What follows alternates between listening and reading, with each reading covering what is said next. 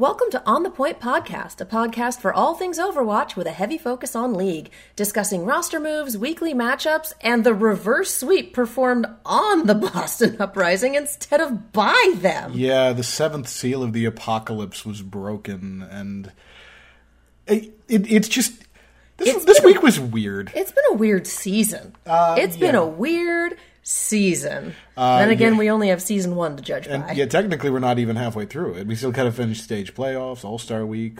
It's been weird so far, in much Yeah. the same way that you can look at Tuesday and go, "It's been a weird week." It's been three days. It's still been a Mm-hmm. weird week. Oh yeah, I know, but then you have that moment of oh fuck, It's Tuesday. only Tuesday. Yeah. I say as we record this on a Tuesday.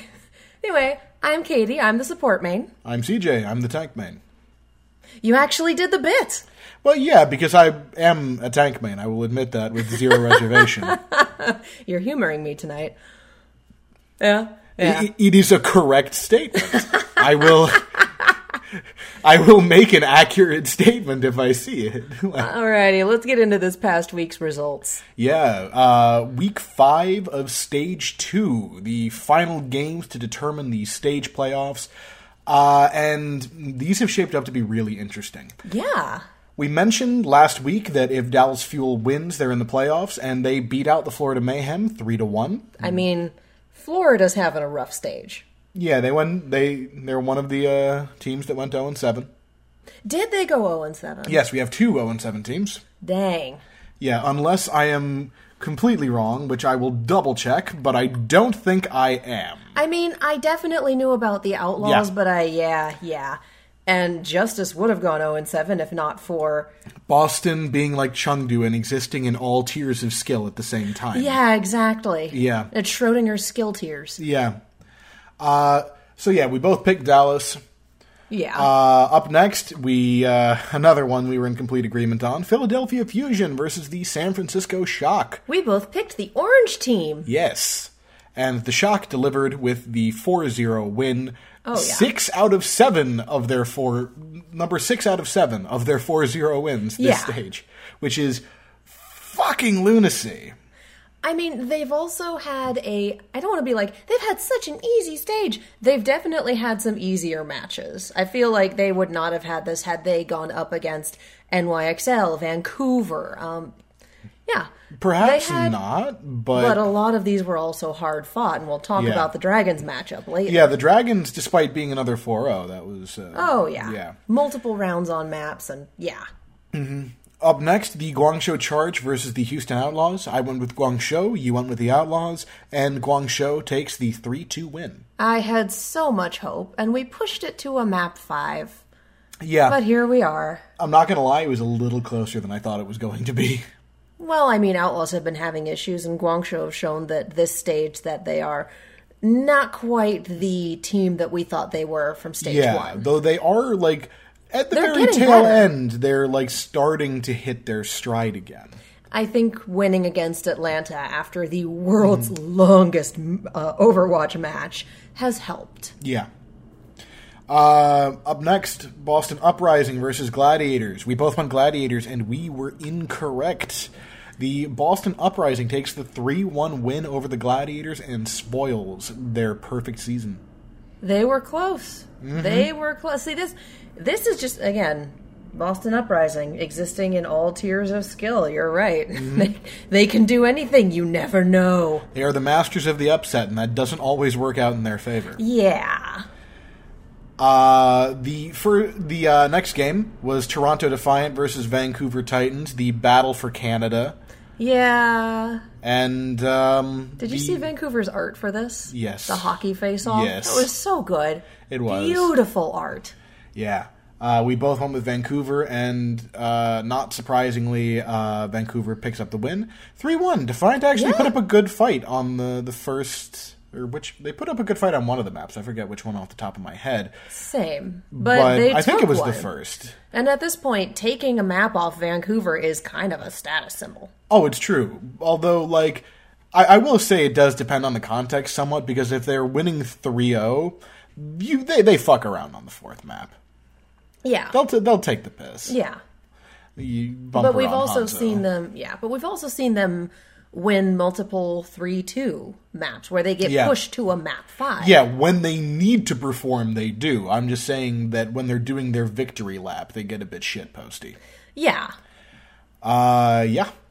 Next up, the Shanghai Dragons took the Washington Justice down with a 3 1 win. This was not a surprise given the strength of the given the relative strength of both teams. Yeah, We do see the justice starting to improve here though. for sure. Like the additions of Ark and Sleepy on their back line, like I harped on it over and over again. The biggest problem that this team had was that their support line was just not at the same level as all the other Overwatch League teams. They weren't you, they weren't getting value out of their ultimates. They were getting picked off.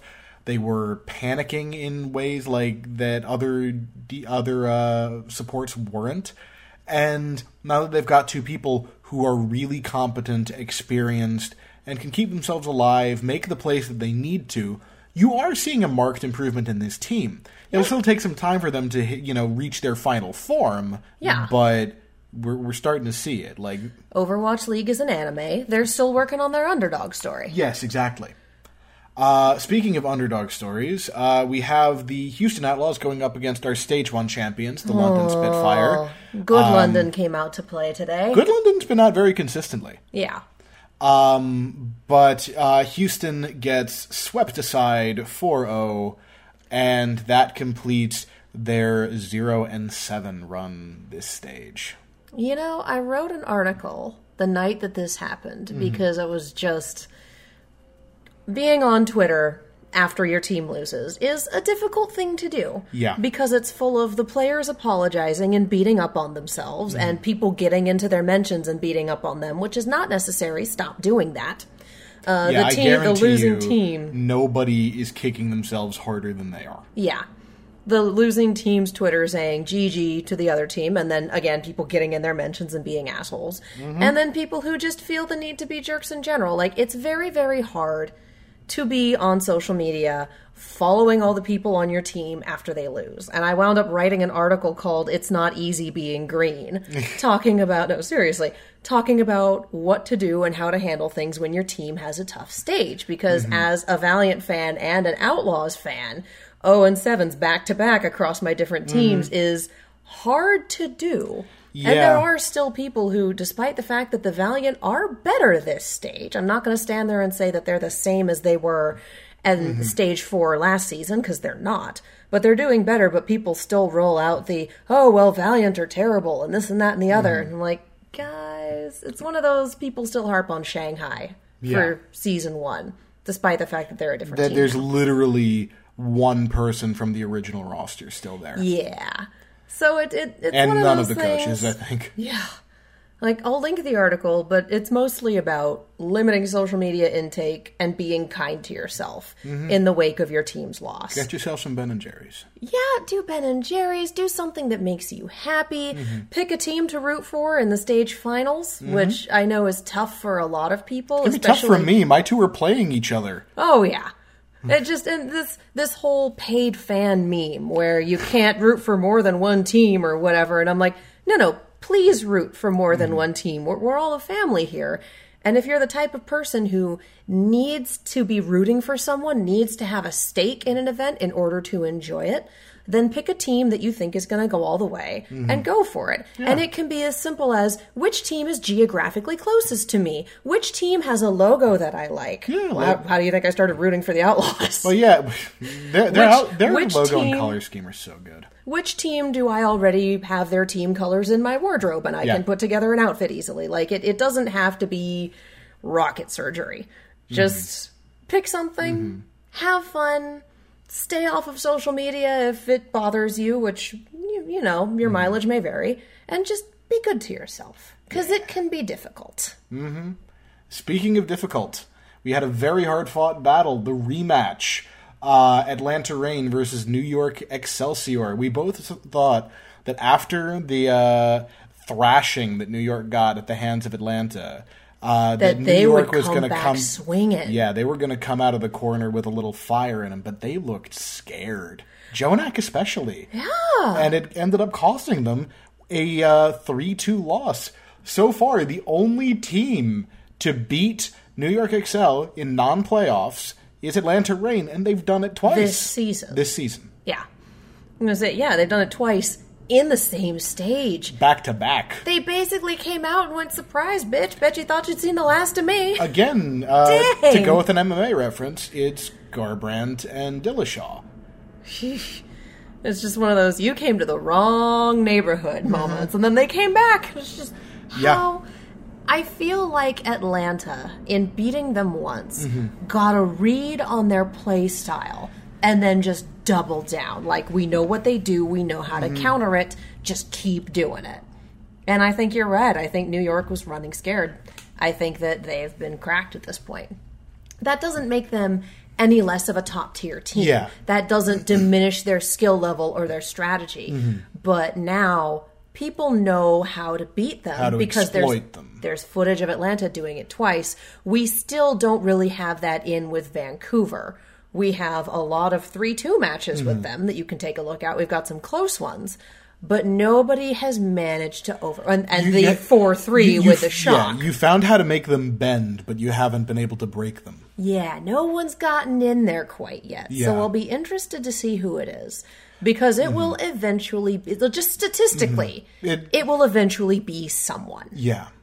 It was almost the shock. It honestly, it might be them in playoffs this time, considering the form the Shock is in. Mm-hmm. It's going to be a very interesting rematch whenever they face each other, provided that you know we don't get a freak upset and one of them gets knocked out early. It's entirely possible. Mm-hmm. This is is this the first time that Gladiators have been in playoffs at all, or is that just the first time this season? First time this season. Okay, Uh, it's been a while since last season. Yeah. um, speaking of the Titans, uh, they played against the Seoul Dynasty. We both thought they were going to win, and they delivered on that with a Yeah. 4 0 victory.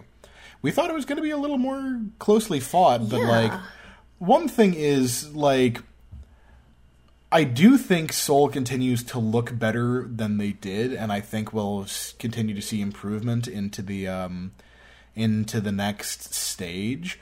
But it they do tend. I, I feel like they're going to have to refine their Zengoats play a little bit more if they really want to hang with the top teams because they do a lot of Sombra play and they're good at it.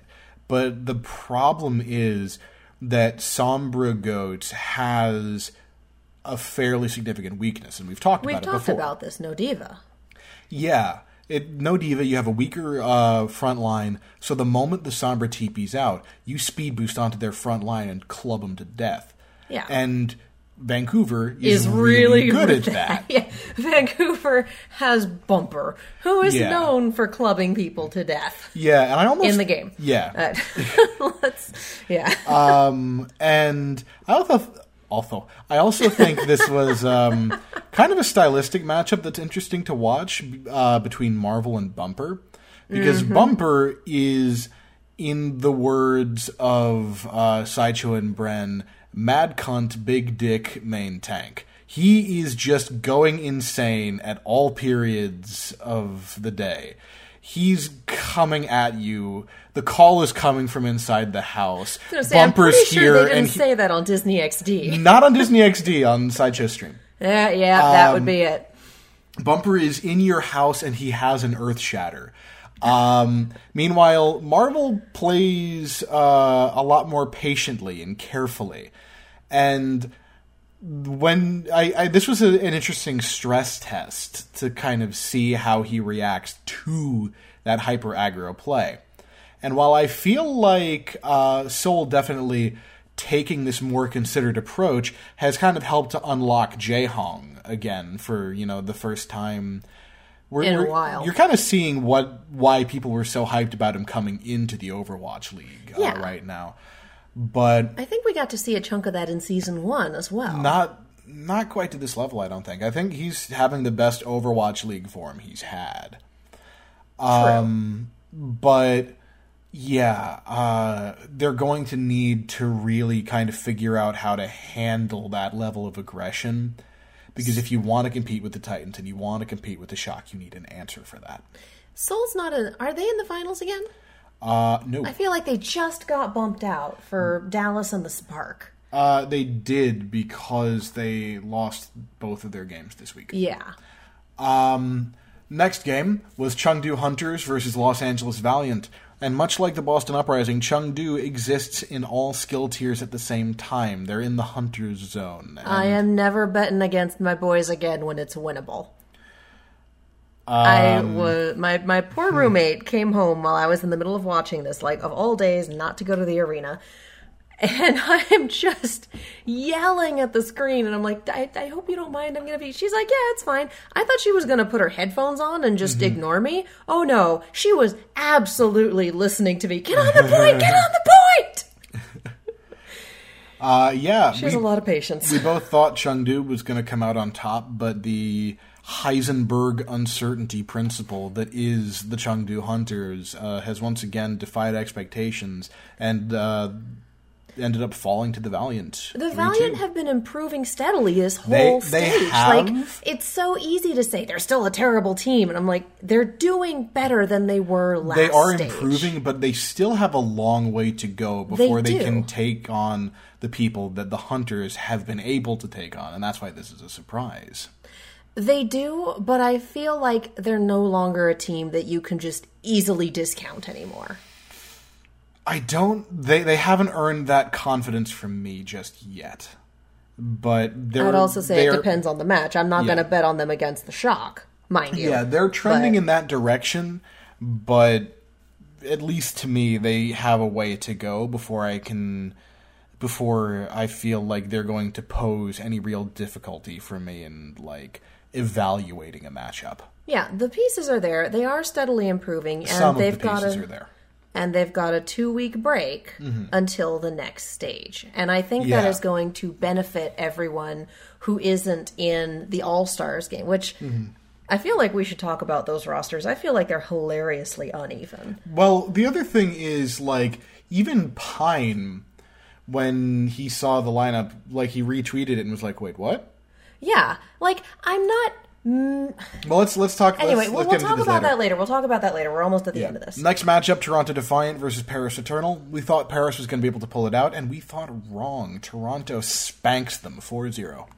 I feel like Toronto is one of those teams where I just I never know what to think of them. Yeah. never. They're so inconsistent. Well, right now, especially like Oh, yeah. earlier in the um in the season, they kind of seemed like they had that ability to be there, but right now, like losing Stellar put them in such a weird position, and they haven't quite recovered from it. They're still doing that like got tagged in a boxing match, shaky leg, newborn deer dance. Yeah, yeah. Um,. Uh, up next, Washington Justice versus Boston Uprising. The reverse sweep. Boston plays spoiler on themselves and loses out to Washington 3 2. Well, I think saying Boston plays spoilers on themselves No, I know, does it's- not give Justice No, the credit for the that's play true. that they were doing. They they looked really good. They continue to look better each showing, although I will say I do think Boston did not look as good as they normally do.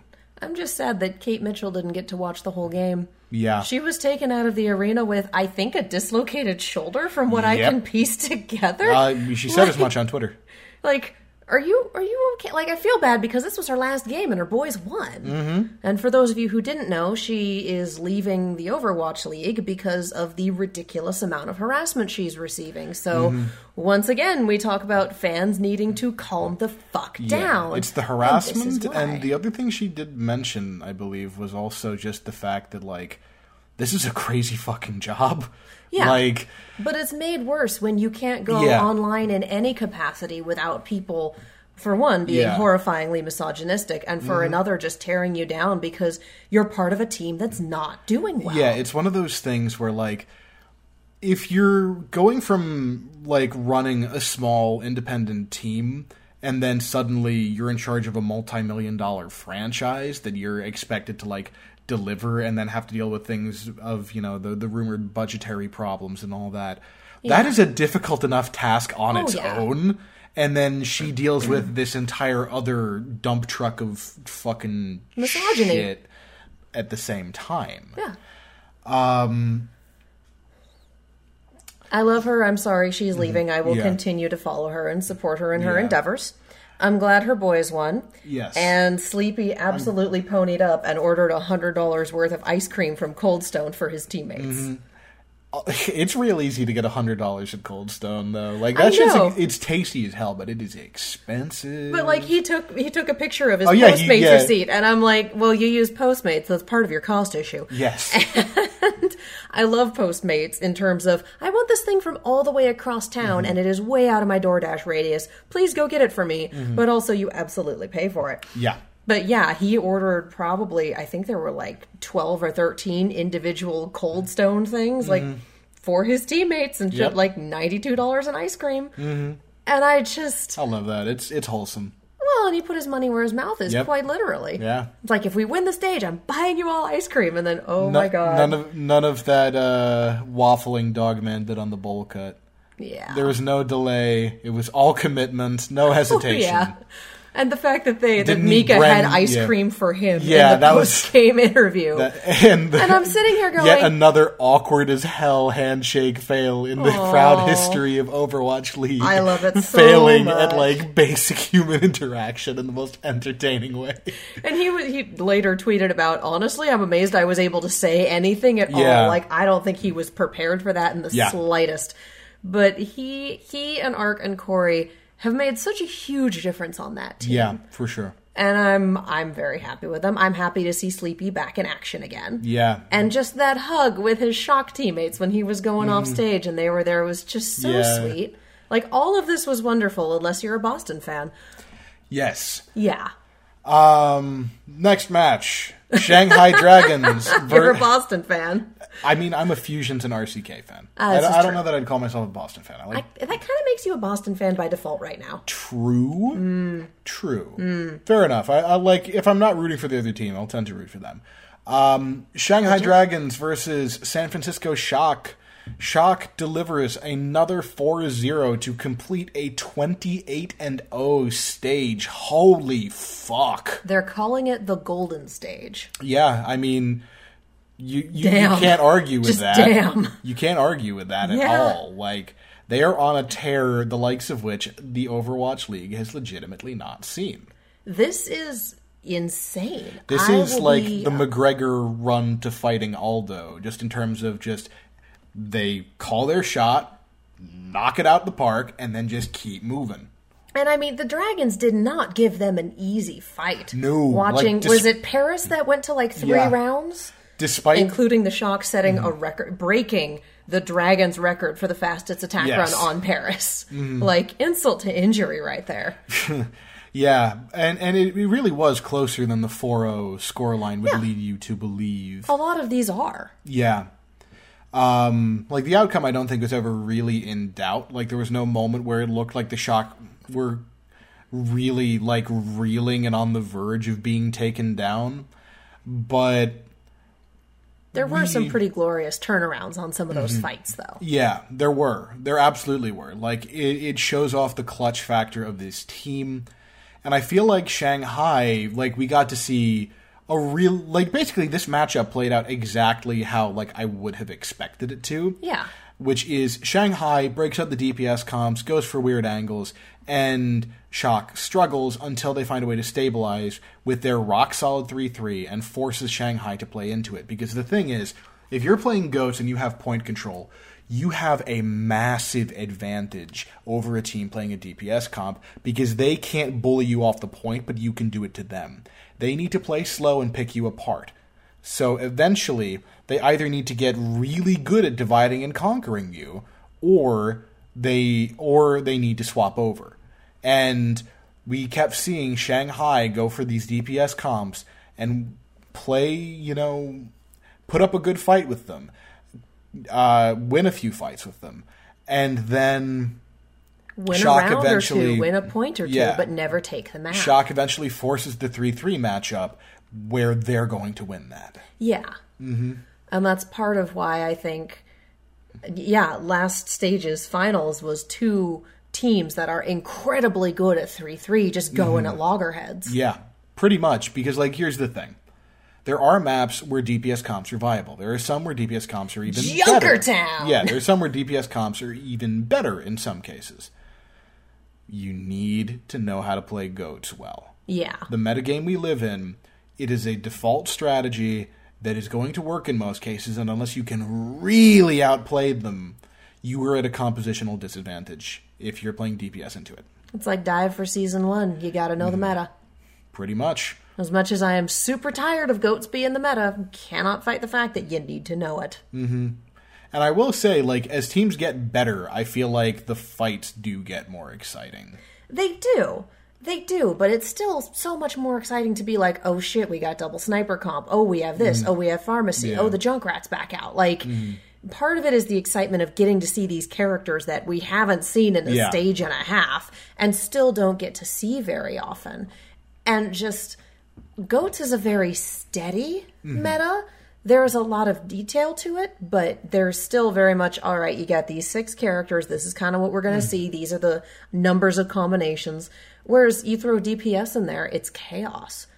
Is the mm-hmm. Widowmaker going to make the shot? Is the tire going to land? Is Yeah. I, I feel like there's a lot more turning the fight very quickly potential. Oh yeah, for with sure. DPS. And if you look, you need no further proof than looking at Philadelphia because Carpe cannot deadlift them on Zarya the way that he can on Widow, Widow. or Tracer or mm-hmm. things of that nature.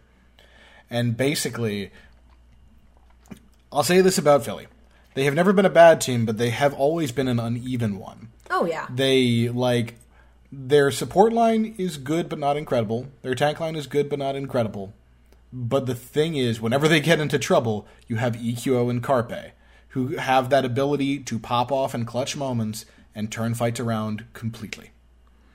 but it works better when they're on characters that they are more skilled with. It doesn't work when they're being on characters they're not skilled with. And not saying that Carpe's bad at Zarya or EQO's bad at Brig, but they are not at the level of like Carpe is not on the same level of Zarya as like Soyman Su or Sinatraa. He's Yeah. just a couple steps behind them, no Yeah. matter how you cut it. And EQO He's damn good, but he's not the best. yeah, and EQO, similar place on Brig. Like he's not doing the things you see from like Erster or Haxal. Erster's terrifying on Brig. Though. Yeah, Erster, and well, that's why I put him there with Haxal, who, Yeah. for my money, is kind of the best one in the league. yeah. Uh, but yeah, it's there's definitely more that you have to think. There's definitely more chance that things will go completely on their heads. And speaking of, well, I can't even use that segue here. But last match, Seoul Dynasty versus Hangzhou Spark. The Spark takes the three-one win, and uh, My boys in pink. th- yeah, they pulled it out, Yeah. and they uh, cut Seoul's hot streak down Yep. Yeah, so, so and that- punched their it- it tickets to cuts them- playoff. Yeah, it puts Spark in the finals and Seoul out. Mm-hmm. Which is a little sad. Yeah, But- because I feel like Seoul had really like improved to the level where they kind of deserve to be there. You know, Yeah, but that's just kind of how things play out sometimes. it's true. and it's I'm so excited that the Spark and the Dragons are able mm-hmm. to go. Yeah. Did you see the little fact art that we have two Chung- Chinese teams? Yeah, did you see the art that Chung Yeah, did for? yeah. It was basically like waving them off on a mm. trip. It's so It's cute. the opening scene of Titanic where they're like waving at the ship as it pulls out of port. No, it's like they're getting on a bus. Well, no, I'm saying so I. I know Oh, I'm yeah, saying yeah. that the energy of the you know Yeah. But it was it's it's really cute. I really appreciate I'm so so happy for this stage that all of these different teams have picked up on the holy shit people like art thing Yeah. and are just sprinting with they're it. doing more and more with the social media side of things. yeah. And like I know Dallas and Gladiators are doing more like GIF edits and whatnot, and I love those. Mm-hmm. Yeah. But I also love the original pieces that we are getting from the Spark, who started Mm-hmm. it all, and just the adorable little style of Chengdu. Yeah. And again, Vancouver gave us this ridiculously good painting of this Mm-hmm. hockey match. Like, holy cow, frame that and put it on the wall. Mm-hmm. And Valiant has also started doing this painted art style. Yeah. Like, it's it's all been pretty great and I love it. I love seeing this. And I Mm-hmm. also like seeing cool. artists get jobs. You know, pay Yeah. your artists, pay Do your it. artists, pay your artists. Do it. Uh, so yeah, that concludes the games for stage uh, two, week five. Yeah. Our final batting average comparison of the stage. I am at 68 correct guesses out of 91 possible for a batting average of 747. I am the fucking plane! and Thank you for leaning away Yeah. from the mic for that one. I'm sure I still I'm sure our it. audio listeners are super happy. You did. You killed it. You fucking murdered it. Would you look at that? That's just a fucking block. Oh, God bless. That waveform is a square. I Um, wonder how many people still listen to us with headphones and how many continue to regret it every week. Mm-hmm. Like, I love you guys. I love you so much. Speakers. Mm-hmm. Speakers are your friends. Uh, anyway, and you are at 63 correct guesses out of a possible 91 for a batting average of .692. Yay! You're still batting. Nice. yeah, you're still batting well over 500. Yes, because I don't have to actually hit a ball with any athletic skill. That's why. True. It's a I am- metaphor. Fine, I won't give you a compliment. Like, You're not as good as me, but you're still good. I am messing with you. You know, I know, that, right? I know. All right, all right. I've Speaking had a of, long day. uh, you and me both, my friend. But speaking of good and great and wonderful, we have Stealing a my word. gimmick of You- speaking of eggs. You say that like I haven't been doing segues from day one. True. I'm just saying, I feel just every single matchup almost. We have enough segues to be an Italian tour group. All right. what, what are we in Santa Monica? Woo! LA jokes. No, I mean I'm Venice. Actually, not Yeah. not Venice Beach. Yeah. Venice, Italy. Yeah, I'm just like the having, with- having yeah. witnessed that before, like actual tour groups on segways, that was a thing. I I have no doubt. Yeah. So that's what I mean by Italian tour group. Tour group in Italy. Anyway, Fred's BS.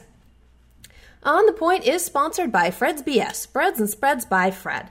Fred's BS is an LA local one man baked goods business that offers unique flavors in small batches. Whether you're looking for homemade jams, brownies, blondies, or brown sugar buddies, the best cookies you've ever had, Fred's BS can provide. All products are made in small batches with fresh ingredients, nothing is ever frozen, and Fred provides a plethora of flavors that can't be found in stores, like the aforementioned brown sugar buddies or his strawberry peach paradise sunrise jam. Also, if you're LA local, you can choose pickup instead of delivery and get your goods even sooner. Head to fredsbs.com and use coupon code on the point for 20% off your entire order. That's fredsbs.com, F R E D S B S.com, and coupon code on the point. Fred's BS. Treat yourself because you deserve it. And a little bit of other news on the Fred's BS side. He will be doing a site redesign soon. Give me a minute. I am pulling up the date. That's going to be this coming Saturday and Sunday. And then after that, there will be a general sale. Sale codes don't stack with our codes, so use our code instead because they generally tend to be better than the sale codes. Mm-hmm. Hint, hint. And it also supports us. Yeah, it absolutely does. And also, again, if you're local and you do pick up, I have gotten cookies and brownies fresh out of the oven doing that. I'm Oh, gonna have. Highly recommend it. So I'm, good. I'm gonna be doing it for Mother's Day because my mom's gonna be out here. Absolutely. She's Coming in tomorrow. Fuck Oh me. my goodness, Yeah. wow. Well, yeah, order, do a BS box for your mom. They're Mm-hmm. the Fred sampler boxes. You get cookies and brownies and jam. Oh my. Mm-hmm. And they are so damn good. All right. So, uh, first bit of news. For one, they fixed the glitch that Numbani wasn't in the uh, matchmaking rotation for competitive. So, did they make changes in the map itself? Because I heard people talking about the airport being updated, the spawn point. Yeah, it's fixed. It's not like, or I don't. It, it- the thing is, I played on it today and I just completely forget. um, I I I played on it today in comp and then in a scrim, and I've just completely forgotten. Because people are saying there were changes, and it's like, oh, well, look at this. And I looked at it and I went, nothing is different? So I don't know. I'll have to go over that with a fine tooth comb. But yeah, for some reason, have um, Numbani wasn't in the rotation. But also, we have a new map live as of today Havana. I have not gotten to play it yet. Only played it on the on the event. So we can't really talk too much about this. We know it's an escort map, all payload all the time. Mm-hmm. Which, you know, kind of makes sense given how uh, Storm Rising played out. Yeah. Uh, but something we can talk about in a little more detail. The results from Contenders 2019 Season 1, various Something regions. you can talk about in a little more detail. yes. Yes. Uh, yeah, the results are starting to come in. First off, we have in Contenders NA East, Fusion University securing their fourth consecutive Contenders title. Good lord. They are dominant, and this roster, like, despite some changes here and there, has been consistently just incredible. They've just been like next level, and the and a lot of these guys are people that I think you're going to be seeing in Overwatch League sooner than later.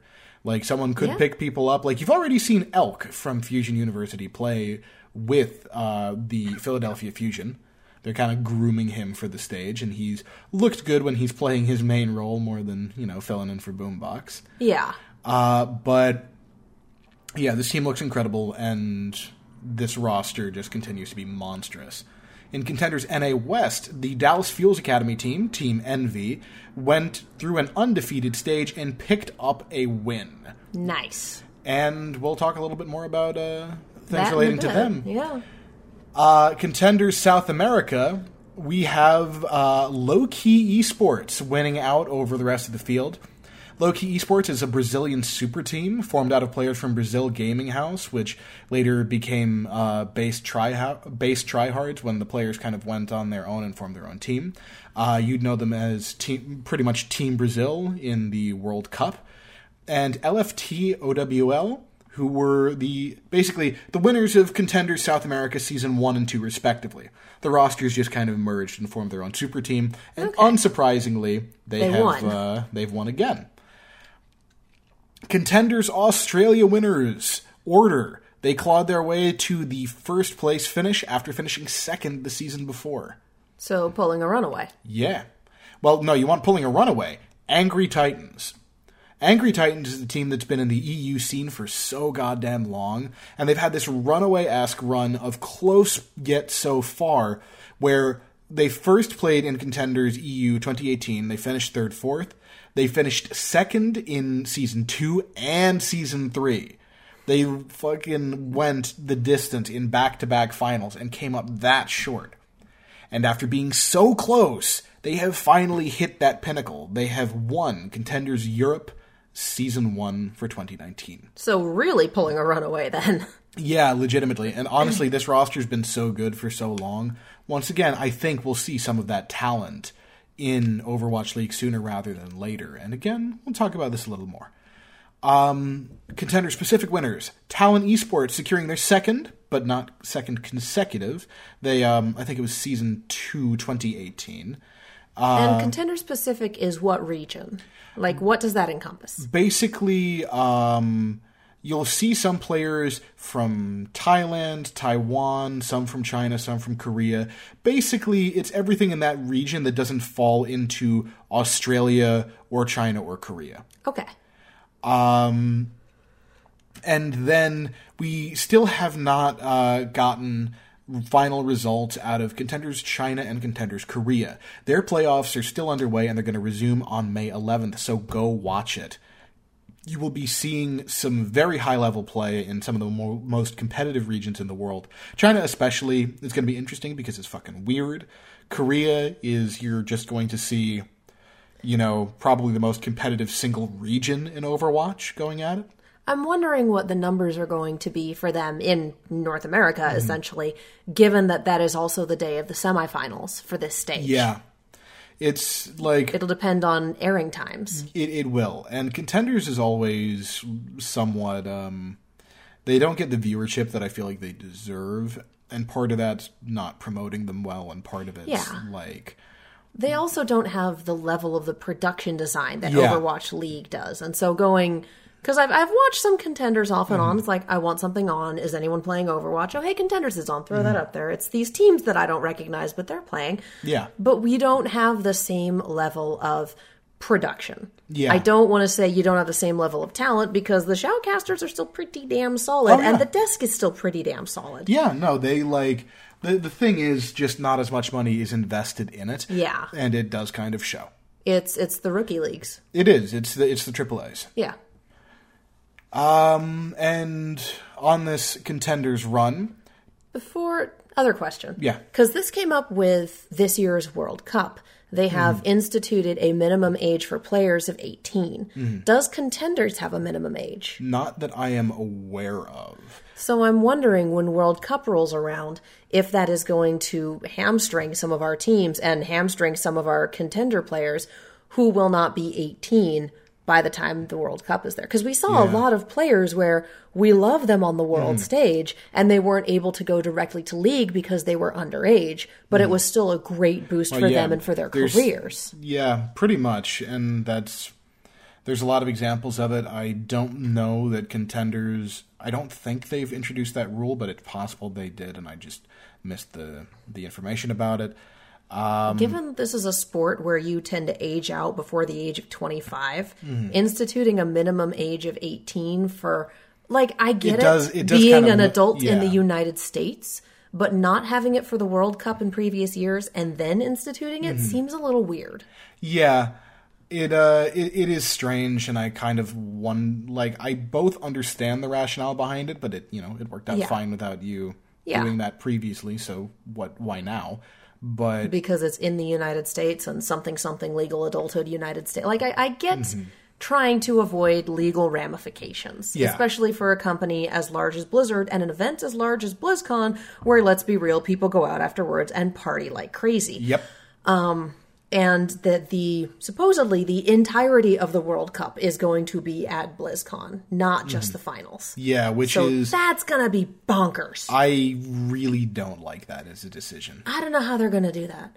And it sucks for people watching in other countries because it's like, well, we didn't see like the European ones for World Yeah. Cup because it started at 1 a.m. and, And I was already in bed. But it's great for people in Europe who have to stay up till fuck o'clock to watch the Overwatch League. Yeah, You know? it, I I really don't like it because also the crowds that you got in each of these sort of like home venue qualifiers were really loud and energetic. They were into it. They were happy to be there.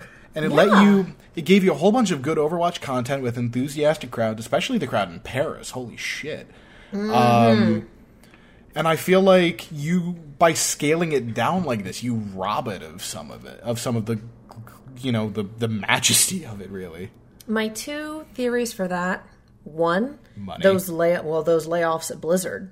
I wonder if a lot of it wasn't travel staff and whatnot. And two, money. Less, we don't have the budget for the World Cup, and more, We don't we're in- want to. We're investing it in everyone having their own home games for Overwatch League for season three. Well, I I don't know how much Blizzard's putting into that. I don't know either, but I wouldn't be surprised if it was a chunk of change. Honestly, I think because Blizzard would also have to cover room, board, travel, etc.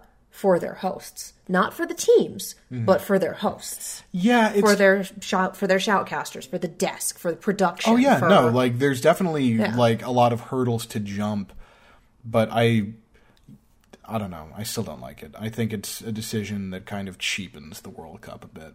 I agree. When you hold the whole thing in the United States, but it's supposed to be the World Cup, like, come on, guys. You hold mm-hmm. the finals at BlizzCon because it's fucking BlizzCon. Yeah. But why would you not put them in other places where people who never get a chance to do this get to see their home teams play? Yeah. Like, I, I It just makes it less special. I don't think it's that Blizzard doesn't have the money because that They would be they don't wild. want to spend it. It's that they've allocated it somewhere else. Mm-hmm. Yeah. Which makes me wonder what else is going to be happening at BlizzCon. Mm-hmm. Because last year's BlizzCon didn't have a lot of announcements, so I would imagine they were saving a lot for this year. New Overwatch mobile game. Would you be surprised? Not really, but I just Fucking Hearthstone I was- gets played more than anything else Yeah. because it's a mobile game and people go and play it during their five Well, minute I'm- break on the toilet. I am mostly referring to the Diablo mobile game's Yeah. incredibly frigid reception. because it was one of the only things they had to show. Well, It was not. it was also hmm. I just the dude getting up in the Q and A line. Um, is this a joke? Oh, jeez. Yeah, no, that happened. Oh Um, my God! No, I was just watching the World Cup all weekend, and also Darren DePaul. Yes, I, I, I was very happy to get to see his panels live. Um, anyway, speaking of World Cup and things relating to it, Trill. We know him from playing in Team Australia, and he plays for uh, Team Envy, as we mentioned, the uh, winners of Contenders NA West. Or should I say, he played for them until recently. Until like two hours ago. Yes. Trill has been called up and is joining the Dallas Fuel main roster. Mm, this should be fun. It should be. Like Trill is awesome, really, really talented player who just has made a name for himself in pretty much every team environment he's been in. And I'm interested to see how he fits in considering what a big part of the Dallas Fuel OGE is. Yeah, it's the same role. So is would he Main be tank. a backup main tank? Maybe. He, yeah, he could be... a backup. He could be, you know, something like they initially used Marvel for in Seoul, like earlier in the season, where he they had their like B team lineup that specialized on certain maps or points. Could Um, it's possible, but I'm not sure. Like, I think it, I it's kind of impossible to say until they show it. Really, just considering again what a big part of the roster OGE is. But in any way, it's really cool to see someone get to complete the the path to pro that you know you hear so much about. Yeah. Get to the Overwatch League stage, and also it's cool to have another Aussie up there. because they have. I remember when Team Australia actually made it to the final rounds for Yeah. World Cup, and were in America, and people were saying, "Hey, can they maybe redo their tryouts for Overwatch League now that they're not on shitty internet?" Yes. Like, yeah, that'd be great. Yeah. That'd be great. Give them an actual fighting chance because Mm-hmm. Australia is notorious for terrible, terrible internet. Mm-hmm. So, among other things, you know. Yeah. But, Snakes and sharks and spiders and kangaroos and yeah, but you don't get a lot of those in esports. So, I mean- Mm-hmm. yeah, just in terms of like esports and online presence, Australia is known for having terrible internet. So, having Team Australia in the US, where depending on your geographic location, you can get good internet, Mm-hmm. and Anaheim is a good internet place. It has to be. Again, the whole let them try out again now that they have actual good internet, because that lag will kill you. Mm-hmm. Oh yeah. Uh for sure. I will say though, this does open up an interesting um, kind of can of worms in that Trill is our first post stage pickup, first new addition to a roster that's going on uh, after the stage two has wrapped. Do you think other teams are going to kind of make some similar moves? Are there going to be call ups? Are there going to be some roster shuffles? Because there are some, there are definitely some teams that are sorely in need of some additions. Houston. Houston, uh, honestly, the one that jumps out to my mind is Paris. Like, don't get me wrong, they have a lot of talent on that roster, but it's not clicking. And also, They're kind of in a rut. They are in a rut. But also, if you look at just the top teams in Europe right now Angry Titans, British Hurricane, uh, Team Gigantti they are playing at such a ridiculously high level, and it does make you wonder like, is the talent you're seeing on stage really 100% the best that Europe can put forward? Can they bring up a few more people and shuffle things around to maybe start getting the performance that they're hoping? I honestly think that they could. And I, excuse me, it's been one of those days. I saw, again, back on my favorite team, the Outlaws. Uh, I have many favorite teams. They are one of them. My good, good boys. I've seen discussion about, just from fans and from my favorite esport writer, Miss Liz, and that's not sarcasm, she really is, about potential changes that they could make. And it is a lot of ditch the coaching staff. Because when you go 0 and 7, that kind of tends to be what happens. Well, When you go 0 and everything, yeah. regardless of sport, that tends to be what happens. Um, except for in some collegiate sports, but Air Force. Uh, I lived through the Fisher DeBerry years. Those were not easy. I don't know what that means. Uh, we only ever ran the option, the football team. We only ever ran the option. So all our other opposing teams had to learn were three plays. because that was all we did. It was Hmm. bad. We had a lot of really talented people, but not great coaching. Yeah. So anyway, the Outlaws. Uh, Well, the other again, part of it is coaching staff. Get someone new, get a new head, Yeah. get a new assistant. Just bring in new blood They- there. they do and need more part of support it is staff. letting go of or selling the contracts of one of their larger name players in order to bring in players who can fill the roles that they need. Mm-hmm. If Spree or Muma or Jake or Rawkus or whoever want to go somewhere or if another team wants to pick them up and if the outlaws are having financial issues which is one of the going theories given that their parent company is being sold right now Yeah, there the the situation with Optic Gaming is really complicated and weird. Yeah. and it's only getting weirder because Yeah. Immortals, which is the parent company for the Valiant, Valiant. bid on them. Yeah. and the thing is, you there there's laws against dual again. Well, not laws, but you know, league bylaws. maybe don't Whatever, yeah about like dual ownership and all that.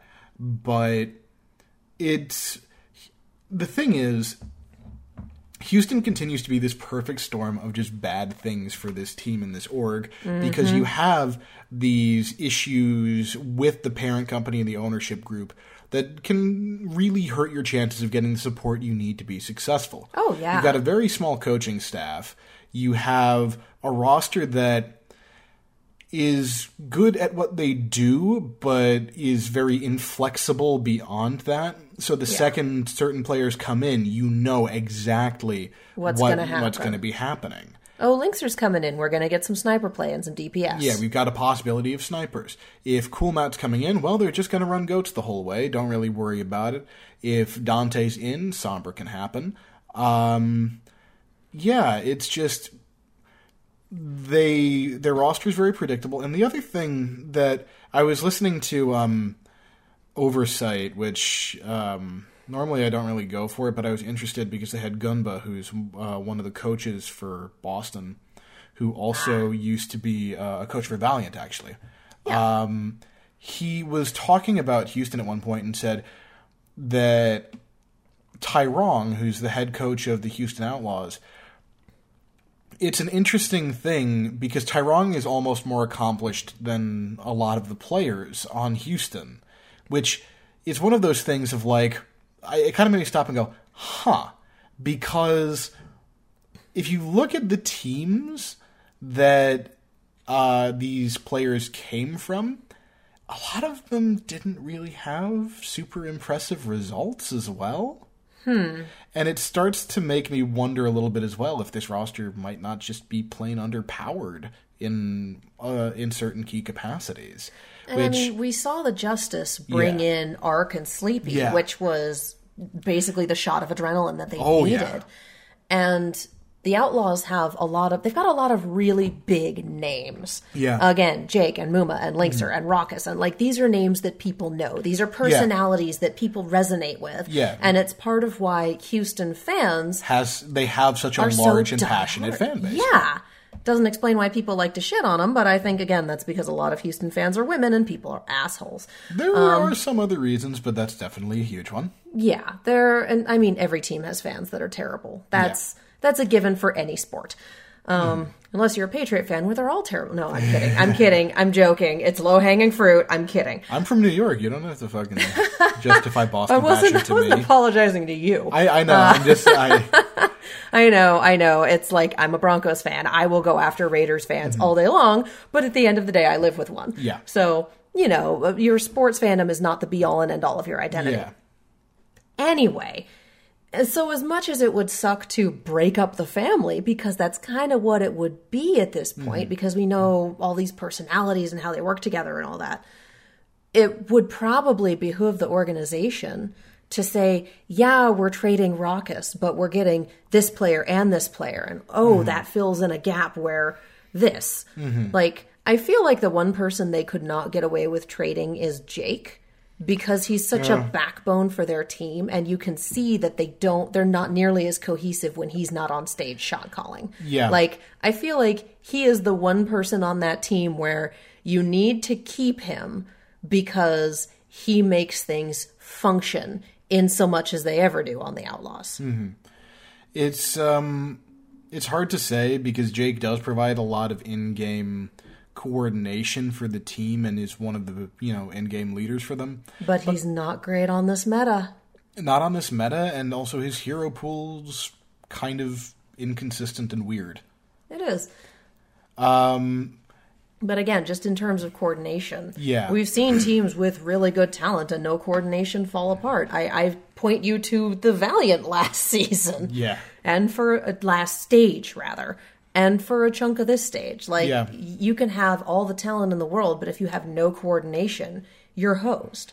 Yeah, And I feel like maybe not in this meta, but the level of coordination that Jake is able to bring to the Outlaws with the shot Oh, it- calling and the it- decision yeah. making makes up for a smaller hero pool. It, it definitely does uh, give the team something. And in this meta, more than most, I think your ability to cohesively play as a team is massively important. Yeah. But the thing is, you need people who can play the parts. yeah. And, And that's where a lot of teams are having trouble because again, you've got DPS on off tanks and whatnot, and DPS on Brigitte, and Brigitte does not play like a DPS. Mm-hmm. And that's again, we Valiant's having this trouble. I want to say that like Fusion's having this trouble to an extent. well, Fusion has a number of issues uh, regarding that, Yeah. but that's definitely one of them. there's you can the teams that are doing better in this meta are the teams where their DPS was able to move onto the Brigitte and onto the Zarya Mm-hmm. Yeah. without issue. in And, the ca- teams that are having trouble are the teams where they have a weaker Zarya or a weaker Brigitte because Yeah. their players aren't accustomed to that. Yeah, and I think that that's a big problem is that the Valiant coaching staff has not been able to teach their players these new roles. Yeah, we we need to get. I love agilities. I love him so much. He's wonderful. He is a good human being. I quite like him. God damn, he is not a solid Brigitte. We No. if they're gonna recruit someone, especially in this meta, we need a Brigitte player, and I know that's mm. going to kill agility's playtime. And I don't want to get rid of him by any stretch of the imagination. Mm-hmm. Especially when we have Junkertown in rotation and more DPS maps coming back. But, sometimes you gotta play the meta. sometimes teams require a an addition or a roster shuffle to really maximize their potential.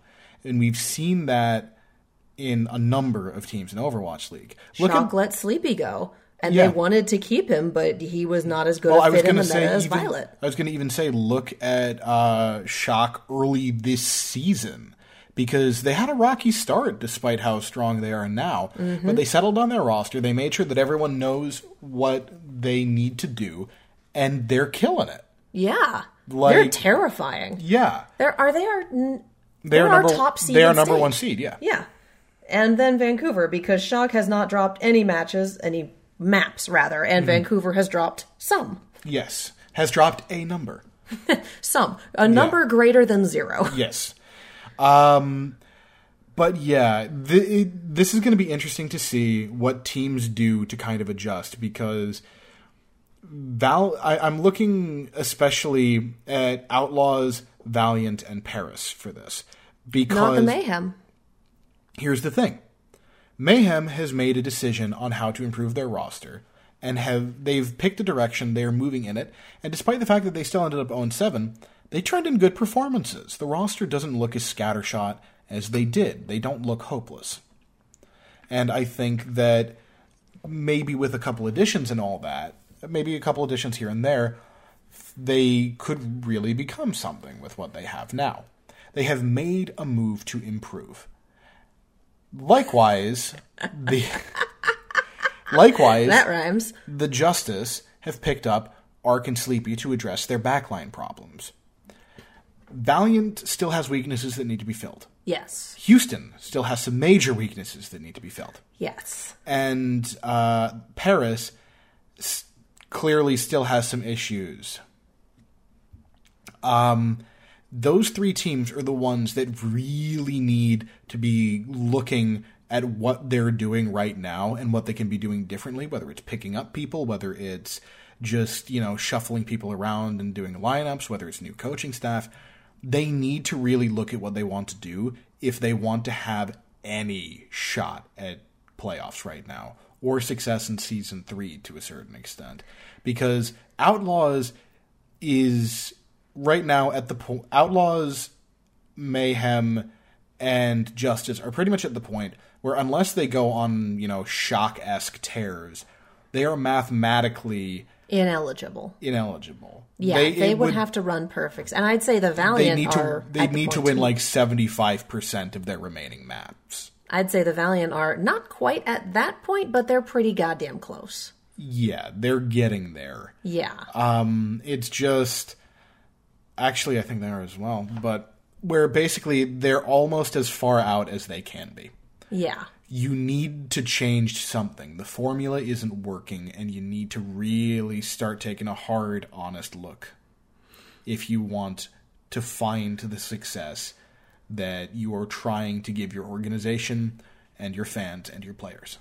I'm wondering how much of this is trying to find the right words for this. Like when it comes to larger sports, when it comes to baseball, when it comes to football, when it mm-hmm. comes to whatever, like you know a handful of players, but you don't know all of them Yeah. as intimately as you know a lot of the players on your Overwatch you League also team of have- choice. They're also- smaller, they have more social media presence That was yeah. and then well like a lot of individual pro athletes also have uh, social media presence but they don't do a lot of They don't- Mm-hmm. i'm thinking of like the mayhem try girl scout cookies Yeah. and gamer snacks for the valiant and custom news network God. and just all of this really good content Mm-hmm. that they put out on the social side to the point where that's why i referred to selling the contracts for any of the houston players as breaking up the family Yeah. you know these people, you know them as a unit. And I wonder how much of not wanting to make roster changes comes from the idea of they're a unit, they're a family. Mm-hmm. If we lose this person, do we lose their money making potential? Do we lose Yeah. the fans that have hitched their star to this particular player? Because if you look at Dallas in season one, XQC and NVS's existing fan base brought a lot of attention to them. Yeah. Dafran in season two for Atlanta helped to really kickstart Atlanta's presence and fan base. Yeah. Star power is important, especially because Overwatch League is so young. Yep. They haven't had time to really develop the deep roots that traditional sports teams have in their home cities. Because we have sports teams dating back to the 20s and 30s. Some even further. Yeah. But um but yeah, Yankees. it's yes. Yankees. Yes. um, but my my point is that that star power in a young team's life, the star power and the level of success they can find are the two things that really can start to cement a team's identity. And you don't necessarily want to lose some of what you've built in that regard. Because I mean, again, talking about because Valiant is the one that I follow the most, obviously, doing gamer snacks with KariV and Agilities. It's hysterical. It's these really cute little videos. Does that put pressure on them not to trade agilities for someone else who better fits Mm-hmm. the meta? And I keep picking on agilities, and like I've said, I don't want him to leave. I like him. I named a cat after him. Yeah. Look, Although, like to be fair, it's an inter- It's a talking point people have kind of discussed. Yeah, because I, I wonder if that isn't hamstringing Houston as well. Like Muma pulls in a ton of people for being one of the only out LGBT players in the league. And I've seen talk about like there are a lot more LGBT players in the league. They're closeted because of bigotry, because et cetera, et cetera. Yeah, And I'm Effects like, came out eh, as bisexual, like, and he's not playing right now, and hopefully, you know, leaving the professional competitive environment has been, you know, good for his mental health. Um, but yeah, it's there. I'm just using it as, as an example of there are more of them out there that you don't Yeah. necessarily know about. But Muma is the big one that Um, yeah, we've known about one. forever. Yeah. And so Outlaws, like, what if you could get someone who works with the meta a little better, but you would Yeah. need to trade Muma for them? Do you you do you lose a lot of your LGBT fans because they're going to follow Muma because that's visible representation for them. For Shanghai, like we keep Geguri, she's a wonderful off tank and I love her, mm-hmm. but she's the only female player in mm. the league, which again is something where I want to go flip a fucking table. Yeah. You're going to bring someone up from contenders? Start bringing up some women, huh? They're all super talented. They are. We need more women in the league. Come Agreed. the fuck on. We, we also need more women in contenders. Yeah, we there need more women in professional gaming, and to that end, people need to stop being assholes to women in professional gaming, and that is a whole other gaming in- topic. gaming in general, Well, because yes, gaming one in kind general. of leads to the other, kind of like a series of little, you know, locking gates on a, on I a mean, dam. Aspen did a commercial for I can't even remember the car brand, and people were bitching about, oh, she's not a professional gamer, and I'm like, she's a Twitch streamer. She gets paid She gets- to play games. she gets- therefore yeah. she's a professional. She gets paid to play Overwatch, which is a game on her Twitch She's stream, also which makes her a professional. Fuck off. She's also signed to one of the largest esports organizations on the planet as a streamer. So she gets a salary for it too, I assume. Uh, I don't know the contract details, but yeah, she's professional. Yeah. She's legit. She's probably better than you. Oh, I'm sure she is. Yeah. And there's just so many people getting so mad about, well, she's not a professional gamer. And I'm like, I assume that you aren't either in hmm. any capacity. So it's just, it's that sort of toxic backlash that makes women who are talent, hmm. more than talented enough to make the cut, not want to go for it hmm. because it's not worth the strike on their mental health. Yeah. Again, reasons that Kate is leaving the justice Yep. It's it's not okay. And it's not one of those can't perform under pressure things. It's one of those the pressure is doubled at least and mm-hmm. horrifyingly toxic and often comes with threats of rape and death mm-hmm. just because you're a woman in what is perceived to be a man's world. Mm-hmm. So stop that. Yes. if you oh good on you if you're not doing that. If you see someone doing that call them on it And uh, yeah, stop that, and teams start taking a long, hard look at what you are doing. Yeah. But again, going back to Shanghai as Geguri, she's the only woman in the league. How many fans, how many supporters do they lose if they trade her, despite the fact that she hasn't been getting nearly as much play this stage? Yeah. Like, I think that the social currency is something that needs to be considered, and I Oh, think that 100%. is hamstringing teams who would otherwise gladly be trading these players to places where the tra- where the players will fit better, and so that they can get players that will fit better in their lineups. Mm-hmm. Yeah. And I mean, again, we saw this with Sleepy. They didn't want to let him go, but they wanted him to be able to play. Yeah. And there was a place for him on the Justice, and obviously he's doing well on the Justice, and the Justice is starting to turn it around. So yeah, it's I I would love to see a study on social currency versus talent and monetary currency in terms of trading decisions in the Overwatch League. Mm-hmm. Yeah, and it doesn't help that the organizations as they exist right now are very small. Yeah. Like, it's not one of those things where you can have a sports team and players get traded and all that, and while it might suck, while it might kind of change a team's identity for a year or two, it's a year or two in the life of a much larger organizational history. We will always remember the Elway years in the same way that we will always remember the Tebow years. like Pretty Welp. much. Yeah. Like it's not one of those it's not one of those things where like as big a thing uh, just to go to the Yankees example again, as much as Jeter was a part of like what the Yankees were for such a long time, there were stars before him, there will be stars after him because the Yankees are the Yankees.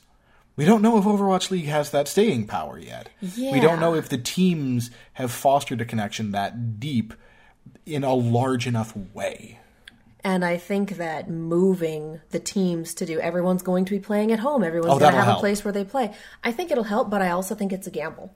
Oh, like Oh, for sure. There's a lot of money going into it, and then you've got to worry about getting at least a relatively consistent audience.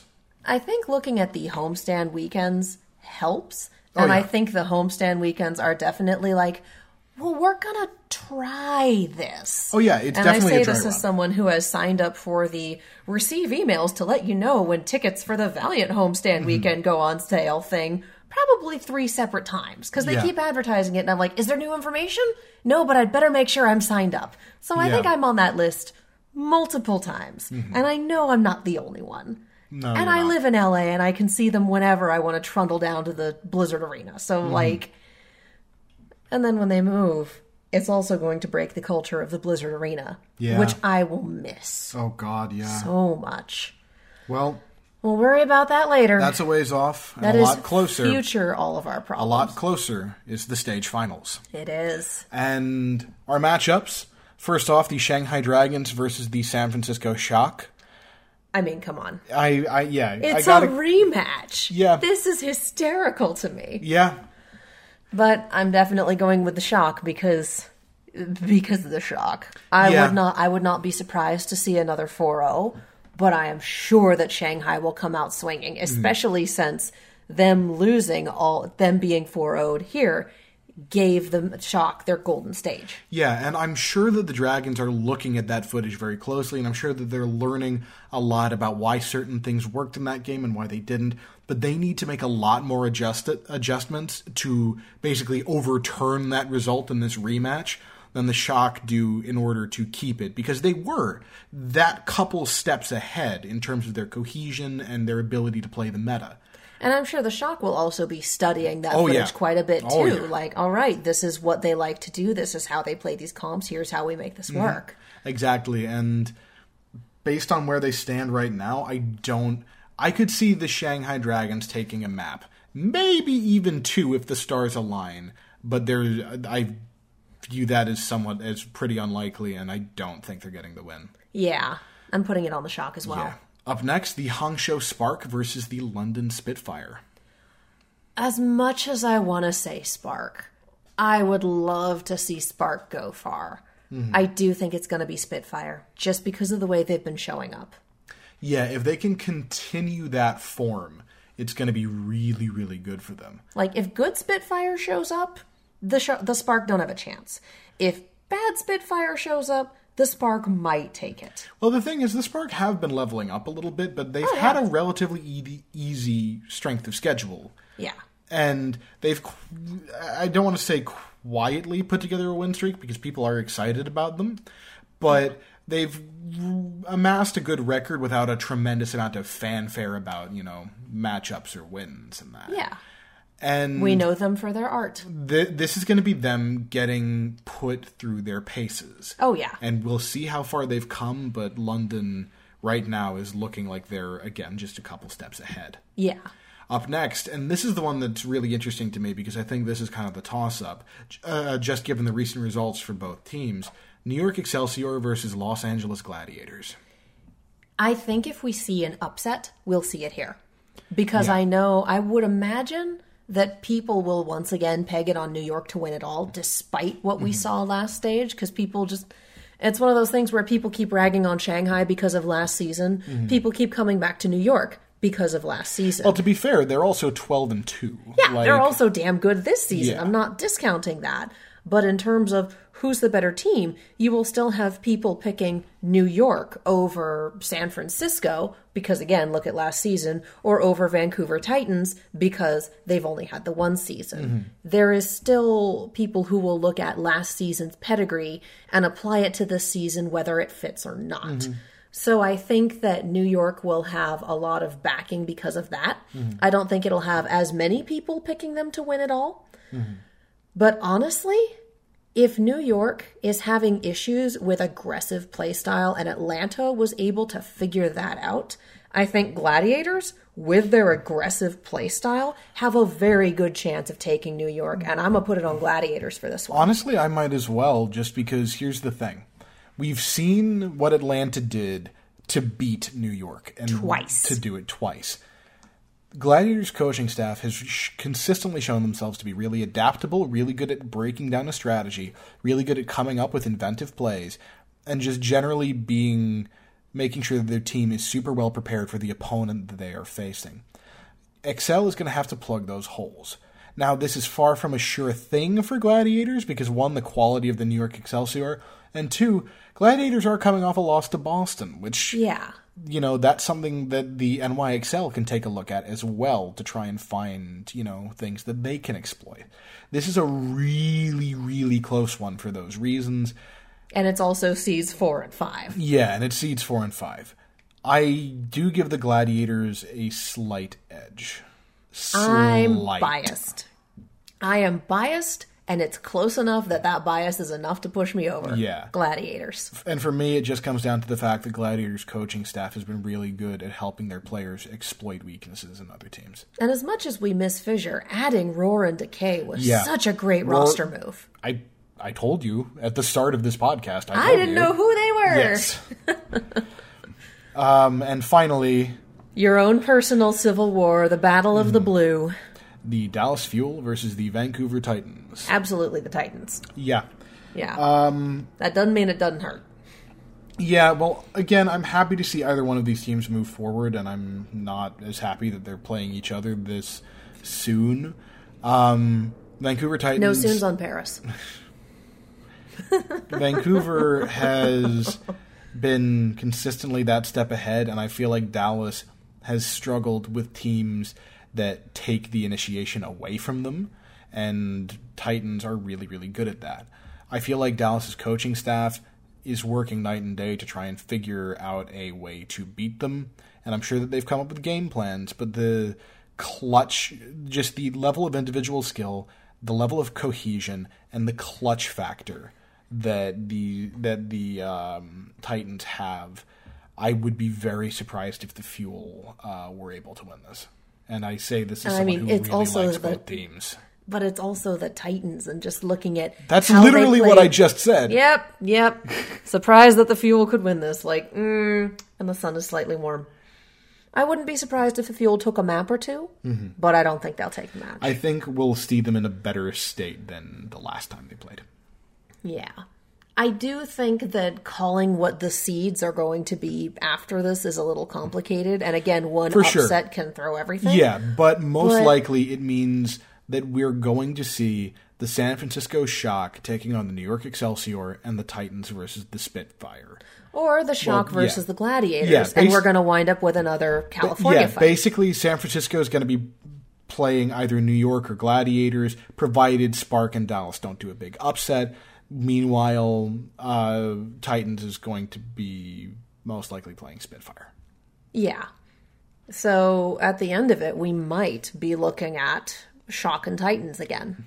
For sure. And I will say it'll be very interesting for me, and I kind of like, I'm excited to see the possible matchup between London Spitfire and Vancouver Titans because it's another like old school Overwatch rematch. Because London Spitfire, their core is a team called, well, was a team called GC Busan. Yes. They beat out Runaway in the finals of Apex Season 4. And again, different iteration of Runaway with a different lineup of players. A lot of holdovers, but basically, there's history there. And Yeah. it will be interesting to me to see this rematch a year and a half down the line. And again, we what we were expecting from last stage's title match, we were expecting New York Excelsior and Vancouver Titans. Mm-hmm. And the only way for us to get that match up this time around is for New York Excelsior not only to beat the Gladiators, but then to also beat the Shock. Yep. Assuming the Dragons don't, which I feel like is a fairly safe assumption at this point. Mm-hmm. And I don't think the Excelsior can do it. I mean, I put it down on Gladiators, but even if they beat the Gladiators, I don't think they're getting past the shock. Yeah. Because again, Excelsior ha- has shown that they have issues with extremely aggressive play. And San Francisco has shown that they are good at that it- shit. It's not just aggression; it's being able to apply pressure to the correct targets. And given how NYXL plays, that isn't always easy. yeah. Um, it's But, being I able mean- to exploit Mano and JJoNak. Yeah.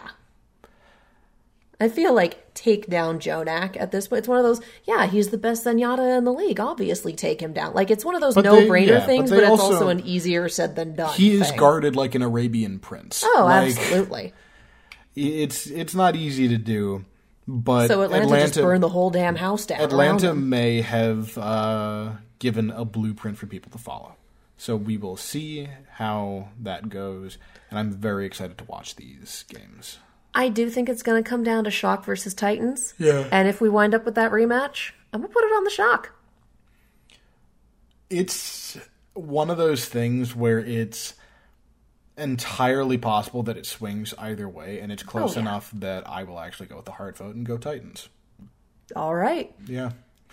I mean, usually picking Titans as the winner of a match is kind of Well, yeah. the easy thing to but do. in, but in this case, we're seeing two teams that have had history. They have go- they have had wars with each other at this point, yeah. and they they know what to do against each other, and it's just a matter of who can execute that game plan better and who can adapt better to what happened. Because if you look at their last game, they the it was decided by little mistakes made by you know the teams and then by their ability to adapt to the plays that were being thrown at them And they're both good at that. they're both really good at that So yeah, I'd I would love to see a rematch. And that's not something Mm-hmm. I usually say like, all right, we saw this for last stage finals. Let's get some new teams. No, last stage finals was so ridiculously exciting. Yes. Mm-hmm. And coming down to the last map of a seven map series. Like that's crazy.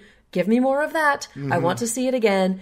Give me the rematch for this. Mm-hmm. and also coming down to that last map and then having that dramatic reversal of the fastest rialto time ever mm-hmm. like you it, it's one of those things that's so scripted like you are Overwatch League is an anime. not yeah it's l- not so scripted but it's one of those things that you couldn't have s- You couldn't have written it better. for more dramatic turns Yeah.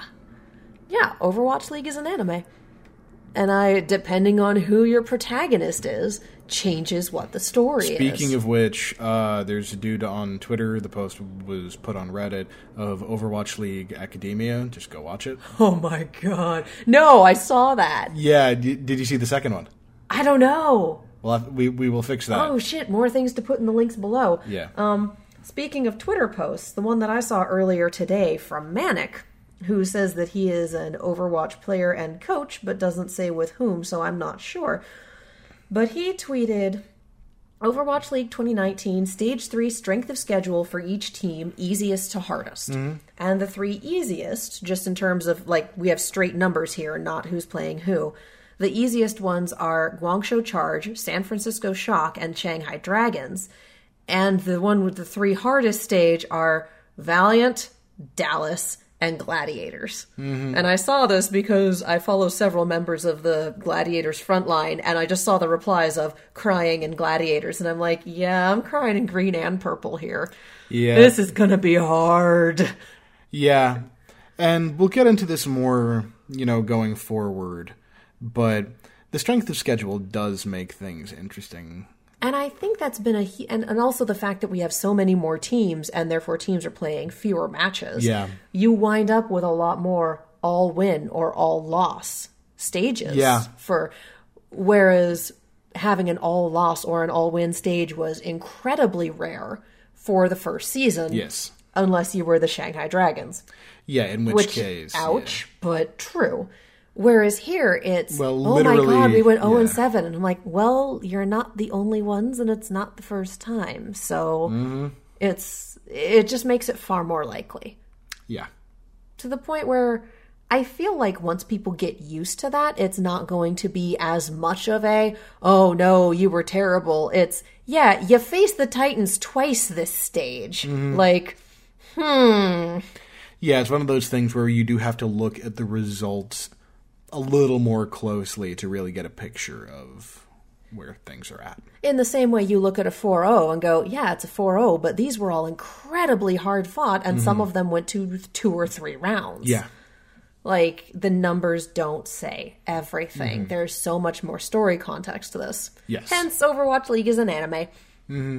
I know people hate that, but I love it so so much because it's so so true with all of these ridiculous storylines. It is a sports anime. It's true. It's true. And yeah, that's Yeah. that's all I got to say. Do you have your Reddit thread up so we can do a last minute check to see if we've missed anything? Nope, we're gonna make that happen. Yeah, because I three hours ago the Valiant tweeted this. You know, they did a tweet that's all eye emojis, and I'm just like, guys, what the hell are you doing? So we'll see. Oh, that's beautiful. The old expressionist collections for mm. merchandise. Yeah. Those are beautiful, and I love them. But yeah, this see, it's all eye emojis from the Valiant three hours ago, but absolutely nothing since then. So, you know, we're going to finish recording and then an hour later it's going to be like, "Oh, by the way, we did this." Like, mm-hmm. but but So, yeah, it's looking like that is all we have. Uh, it looks like the All-Star skins are available for purchase and I already we got one of should- them. We I am probably going to go pony up for the Mercy one because Yeah. goddamn. We should talk a little bit about the All-Star lineup. Or should we save that for next week when Save the. All Stars are actually happening? Save it. And I've I've heard tell that what we have now is what the fans voted on, but that it's Yeah. possible that staff will add other players. Yeah, like because last time the like analysts and you know basically the personalities voting dictated things a little bit more, and I we'll we'll talk about this when Yeah. yeah. Yeah. I, I feel like the teams are a little bit uneven. Uh, the teams are not teams. Yeah. You have people who hypothetically fulfill each role, but you have I I think on like Pacific it's like two main tanks. Yeah, I think because it was tank and tank and, you know, stuff like that. Yeah. And then I think on, well, for both of them, I think you have three or four members from one team and then one or two other people. Like, it was weird. Yeah, it's definitely just like a lot of we want to see this guy play rather than like Again, that's, I think that's why Pine was surprised to find himself on the Atlantic team because Pine hasn't played all all season. Yep. Because these aren't DPS. Like, yeah, yep. But we will talk about that later, and hopefully, we will see a little bit more of how that develops after the stage finals. Mm-hmm. But yeah, should be interesting. agreed. I'm very excited to see how the playoffs shake out. It's gonna be bonkers. It's So gonna excited. be May. It's already May. Yeah. And on that note, CJ, where can the people find you? at the raid at the underscore rage underscore nerd on Twitter. I also play in Overwatch Pretenders. I am the main tank for Mercury Cougars. We had our first game of the season and we won three two. Hell yeah. I was only actually able to be there for three maps uh, because of timing issues, but we still won. Yay! Uh, yeah. Um, yeah, our next game is going to be sometime this week. The schedule hasn't been nailed down just yet, but uh, Keep an eye out yeah, on the Twitters to find an, out. Keep an eye out on the Twitters to find out. Uh, follow Overwatch Pretenders on Twitter. They will post about matchups and join the Discord if you want to join a league about improving and playing in some structured tournament environments. All right. And I'm Katie. You can follow me all over the social medias as well as on YouTube and Twitch at Kiaxet. That is K I A X E T. I am also on a whole slew of Rooster Teeth products. Products. Podcasts. Woo! I'm on Rooster Teeth products. No, no, I am not. I am on a slew of Rooster Teeth podcasts with a wonderful group of co-hosts. We are under the Rooster Team, so anchor.fm slash the Rooster Team, or if you just Google the Rooster Team, you will find us. Right now we're talking about Red versus Blue, and in a couple weeks it'll be Camp Camp. All that fun stuff.